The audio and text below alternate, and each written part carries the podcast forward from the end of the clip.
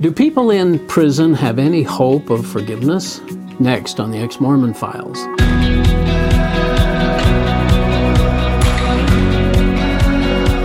Hi, and welcome to another episode of the Ex Mormon Files. I'm your host, Bishop Earl, and I appreciate you spending some time with us. And as mentioned before, we're going to be visiting with Lance Earl. And if he looks familiar, it's because uh, we actually interviewed you. We Lance, did. Thanks for coming down from Idaho, by the way. We interviewed Lance back in uh, 2016, actually, almost two years ago. Right. And so if you'll check on episodes 250 and 251, we did two interviews with him, and or two half hour interviews, and um, you'll get more full the story that Lance has. But he's he- uh, he's got such an interesting ministry going on right now that we're we wanted to share that with with uh, Mormons. I think sometimes Mormons think that. You know, once you leave the church and you just you're you're saved by grace, you just kind of lay down and uh, on the beach and drink drinks, right? You, you know, one of my one of the things I like to say a lot in is is does your Christianity go beyond the edge of the pew?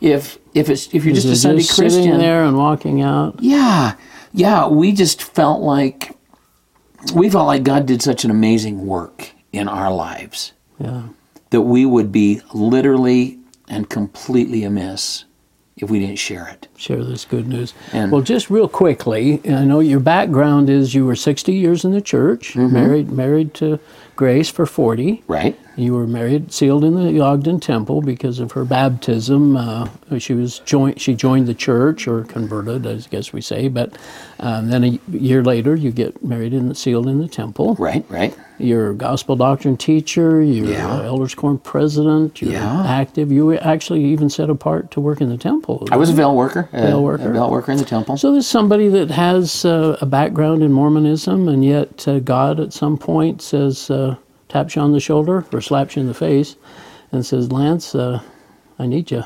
well, you know, as, Is that as- kind of what happened? I well- mean, how did you come to to start saying, you know, I, I think something's amiss here, and I, I don't have enough Jesus? i- if I go back clear to the beginning, uh, I can always remember that there were parts of the Bi- uh, Book of Mormon, the Doctrine and Covenants. There were scriptures and passages that I loved because there is truth in there, Yeah. but but the whole package isn't true.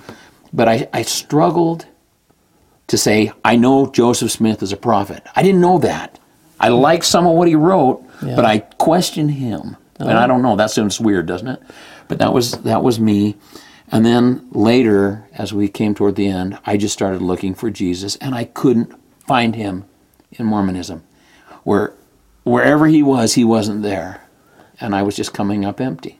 Now we talked with Grace last time about these two red letter Bibles. Had Uh-huh. you been questioning the church at this point when she ordered those and Yeah, you yeah. started reading them? Well, actually, I ordered them. I'm the hero. Oh, you are. Okay, I'm sorry. Um, anyway, I ordered them, and and you know it was it was just amazing. We started reading. Did She, it just open up for you?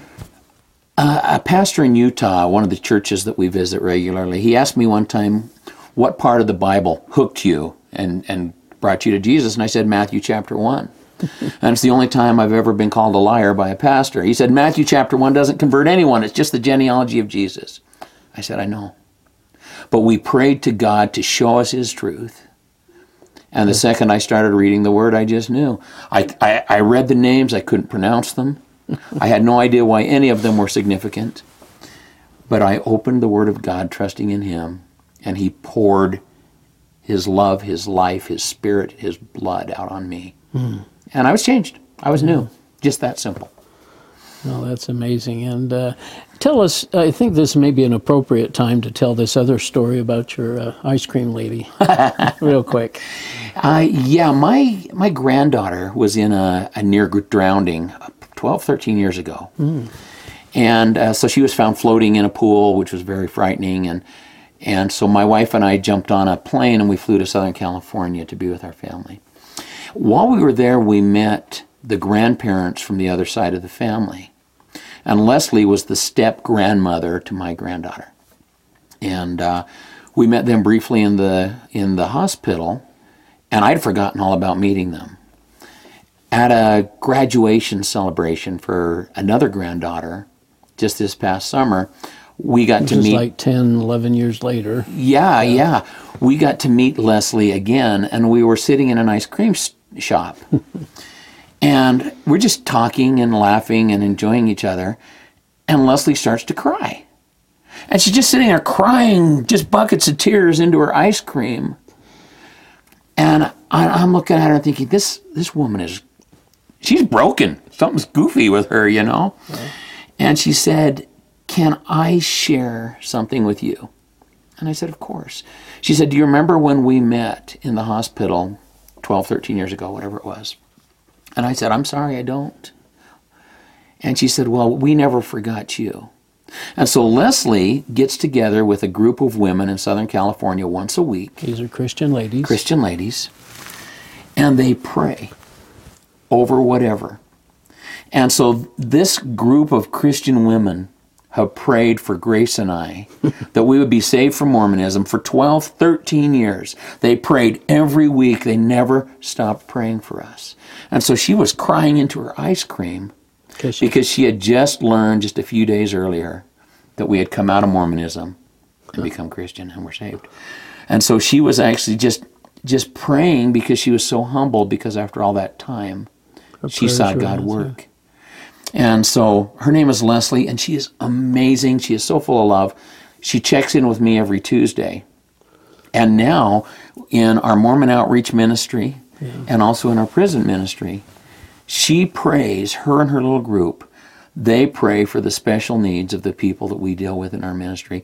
And it's such a strength to know that, that, that these ladies are lifting these people up. Yeah. And in the prison, we don't give personal information about others. You know, there's a lot of rules and stuff, and so we don't do that. And so they don't know her name. Oh, But but the ladies in the prison where we where we minister, they just call her the salted ice cream lady. and it, because she's because she's crying salty tears into her ice cream.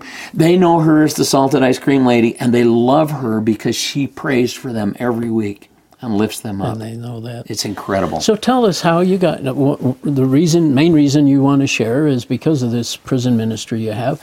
What happened? Did someone come to you and say, "Hey, we need you over here one day," or uh, No, what happened? No, I. We are there because of my father, for my father, who has been dead now for a lot of years. Oh, The Mormon Church has certain things, and they say that Jesus' blood is too thin to cover certain sins. And so, so great way to say it. yeah, my father had an affair when I was a little boy. He was a good three Mormon. or four. Good he was a Mormon Mormon man. He married my mother in the temple, and he had an affair. Of course, there's no excuse for that. Sin is sin. And he went to the church and he jumped through the hoops and was forgiven. And then um, we fast forward till I was 17.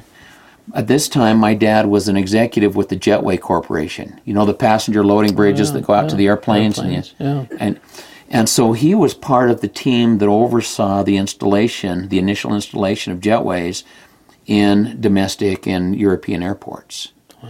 And so he was very successful. He would he made a lot of money. He was in Germany when I was 17 doing those installations at an airport there. And he had a one-nighter with a woman again. And and again, I don't justify that. Sure. But he came back and he confessed his sin. And he was shown Doctrine and Covenants, I think it's 42, that tells Yeah. tells us that, that a man can be forgiven of adultery once, but there is no forgiveness in this life or the life to come for anyone who repeats that sin. He had, uh, I'm one of seven sons, I'm the oldest. Uh, Mormonism is really the school of Pharisees. And when the church said that my father couldn't be forgiven, we kind of wrote him off. And we, as his as his sons, That was we, really the message he got that he couldn't be forgiven. that he couldn't be forgiven. And and we believed it as his sons. And so we wrote him off. And so in that one sin, that one slip up, he lost his hope, he lost his religion, he lost his God, and he lost his sons. And uh, it wasn't very many years later that my dad, having lost everything, his life just fell apart. He went from the successful man to a man who died in a single wide, skanky trailer on the wrong side of the tracks in Phoenix, Arizona, as an alcoholic. Oh, gosh. And all of this because there was no hope. And so my wife and I started questioning where can we find people? Where can we find a population of people that have had this kind of sin recurrent in their lives? And we thought the prisons is an obvious answer. So you really generated this yourself then? We went there because there are people in the prisons who are without hope. And it has been the most amazing ministry we have ever seen. I I can't tell details. I wish I could Yeah. share the names Yeah. and, and the details of what we see, but that's against the rules. But you preach, are you teaching out of the Bible? Are you able to do that? Yes, we teach we teach Bible studies. We go in and we do we do several Bible studies a week. Plus, we go in on Sundays and do the church services for the population. And how are the, and have they been receptive? They have been receptive. it is it is amazing. Uh, But one of the most beautiful things is. Again, I, I wish I could share the details, but there are women there who have committed sins that cannot be forgiven according to Mormonism. There's no forgiveness for them, and they go in, and the Mormons come in and teach them that they cannot be forgiven. We went in with an, we go in with another message, and the, some of the most powerful ministries in that prison, in that very black place, are are run by women that Mormonism says cannot be forgiven, and the smile on their face never dies. The light never stops pouring out of them. Their hope uh, is just, In most Amazing. in most ways that matter. yeah. They are more free than you and I. And some of them are serving life without possibility of parole. And they're actively ministering and they will they will live and die inside those walls and they will minister until the day they die, praising God with every step. And it is incredible to see. Well, most of them probably don't know Jesus or maybe haven't really met Jesus along the way until they get there, right? Yeah, you know, these these women are not bad people. They're they're like you and I. Yeah. In fact, the sins that you and I made when we said, I am a high priest after the order of Melchizedek, Yeah. or the crazy nonsense we did in the temple, I believe those blasphemies are greater sins than what they have done. You're probably right. And they have, these women have gr- come up in very difficult circumstances. And they're just beautiful, beautiful, beautiful people. And isn't it easy to judge and be so proud that your life is so much better? you know, that's that's one thing that's incredible is is um, Lance Earl, the Mormon Pharisee, would not have gone into those people. And I tell the girls that all the time. I say, I would have nothing to do with you ever Yeah. as a Mormon. In fact, uh, please, the tattoos, the All of that. yeah, everything, the, Yeah. the sins and everything. Yeah, in fact, I tell them that there is one passage in the Bible that may be translated incorrectly. What's that? It's the one, and I say that tongue in cheek, of course, but uh, it's the one that talks about uh, those who give up lands, father, mother, brother, sister, for me, I will give back a hundredfold. And so we had this incredible event just a week ago, just Saturday, where we were out in the yard with these girls at this maximum security prison. And, and there was a there was a uh, we, we baptized 27 that day. I mean, it's so cool.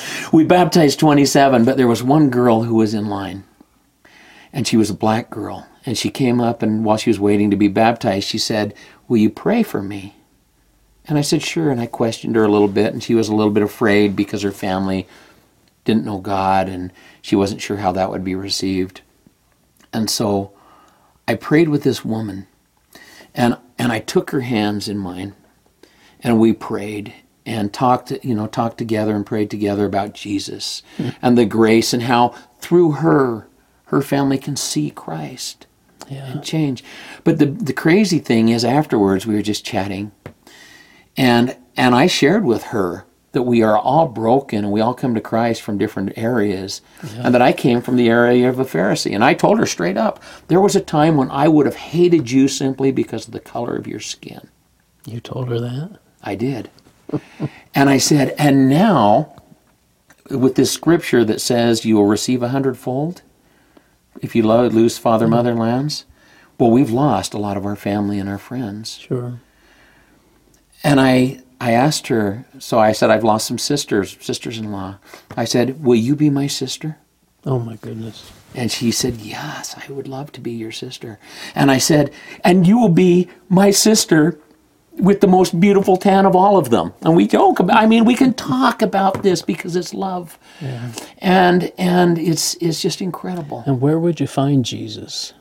What do you mean? Where would where would a person find Jesus? If Jesus were here, he would be at that prison with those humble people, don't you think? He wouldn't be with the Pharisees Jesus unless never he was, was. criticizing them. But Jesus was always hanging out with the broken, the diseased, the sinners.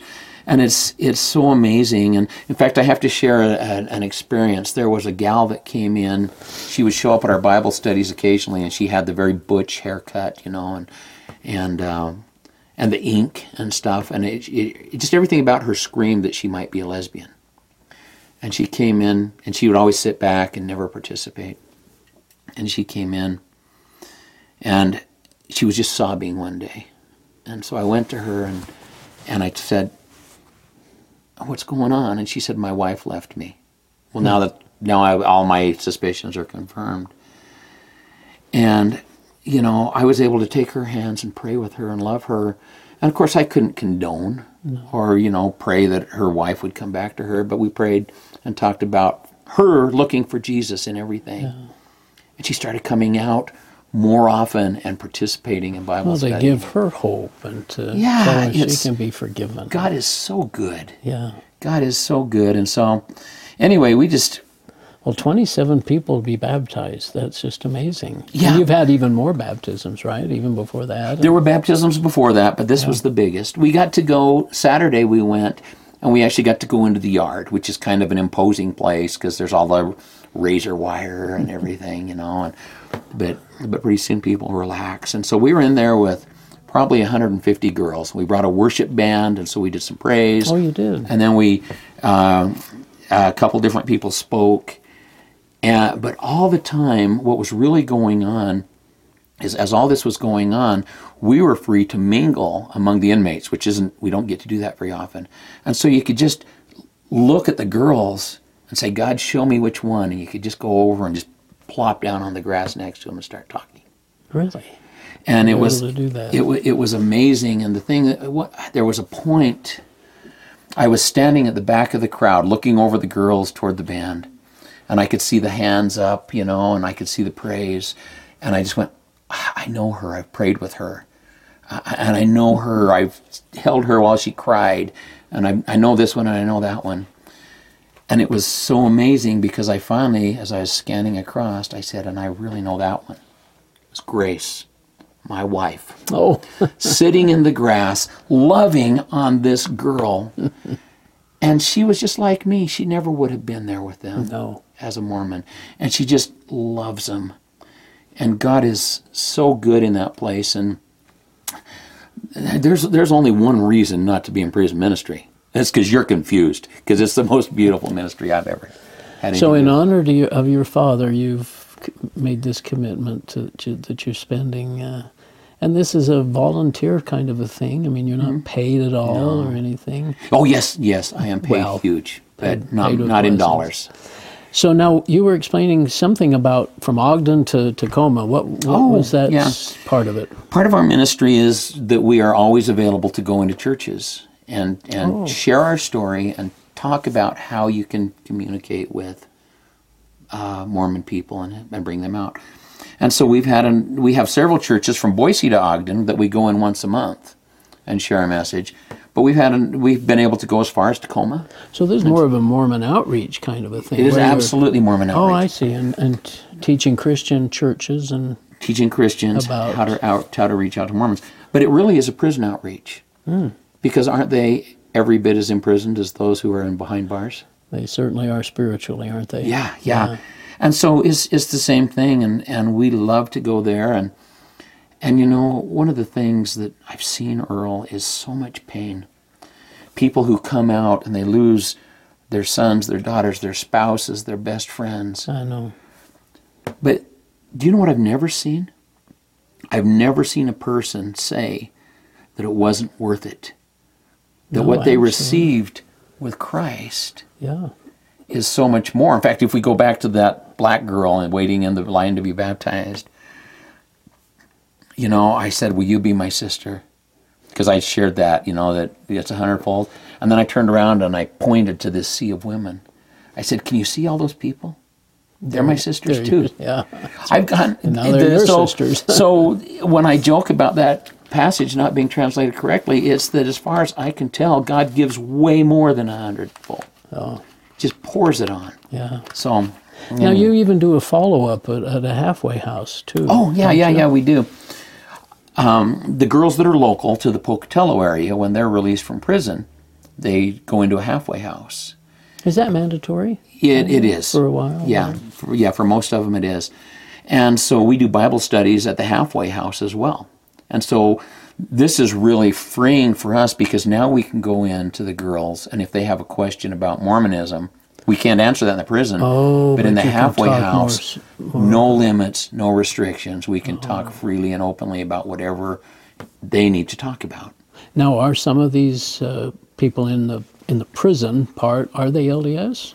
a, a large percentage are. You got got to remember that we're in so, southern Idaho, and most of the girls are from southern Idaho, and you know that southern Idaho is really just an extension of Utah as far as Mormonism. Uh, Mormonism. yeah. So a lot of them are LDS. And so are they? They must start sensing this joy that that Jesus can bring into their lives, right? When you're sharing this message. Oh, you can see.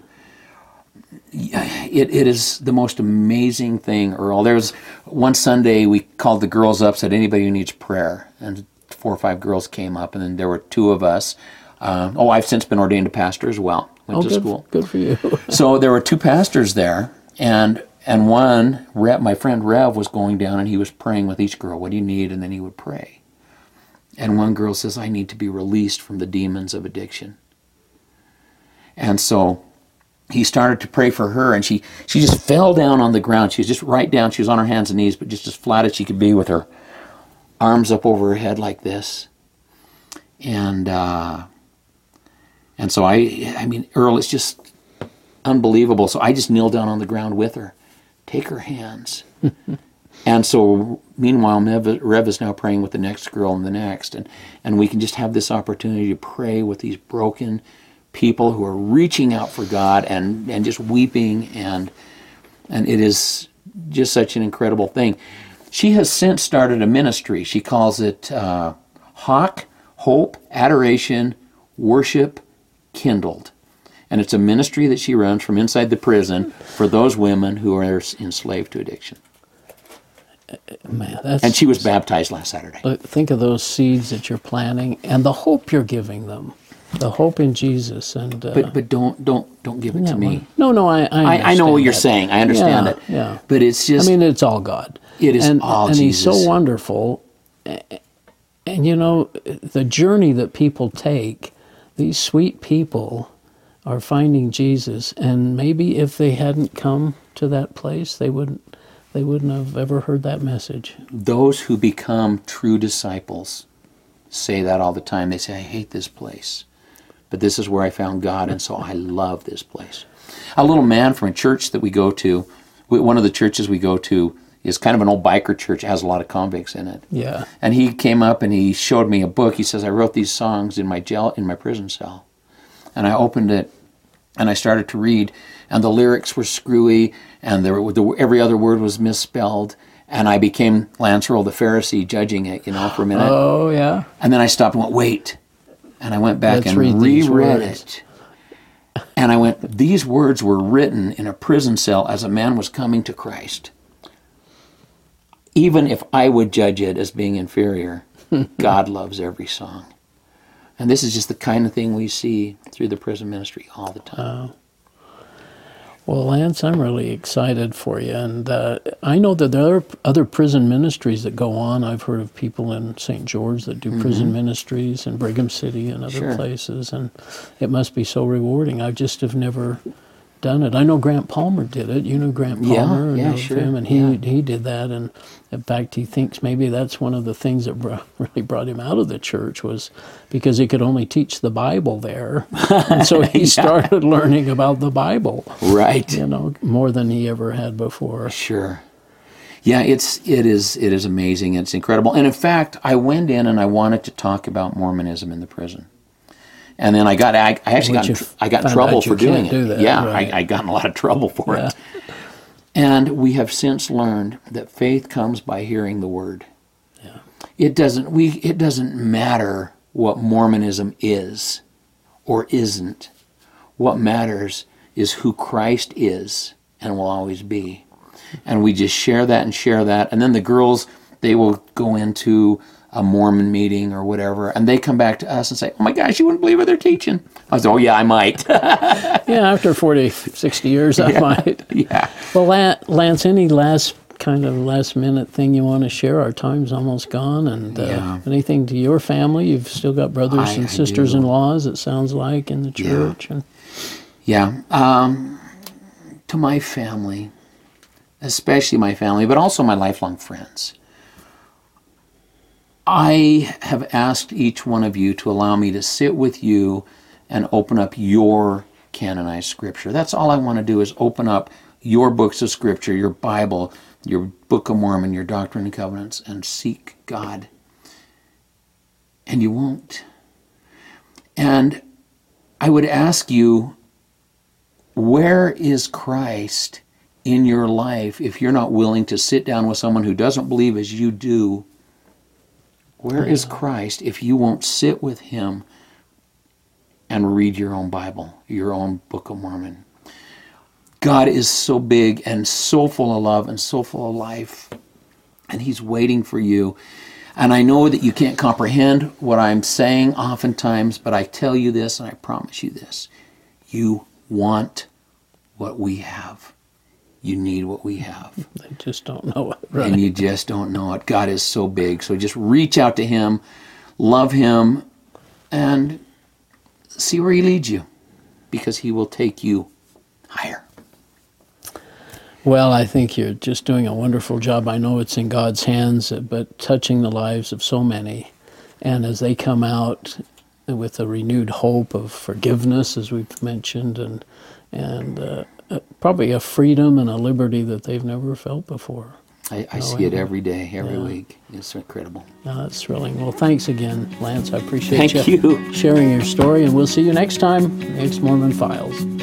This has been the audio podcast of The Ex Mormon Files with host Earl Erskine. The Ex Mormon Files is produced by Main Street Church of Brigham City. More information on this program, including the video version of it, can be found at exmormonfiles.com. That's exmormonfiles.com. Do you have an ex Mormon story to share? Write us at contact at exmormonfiles.com.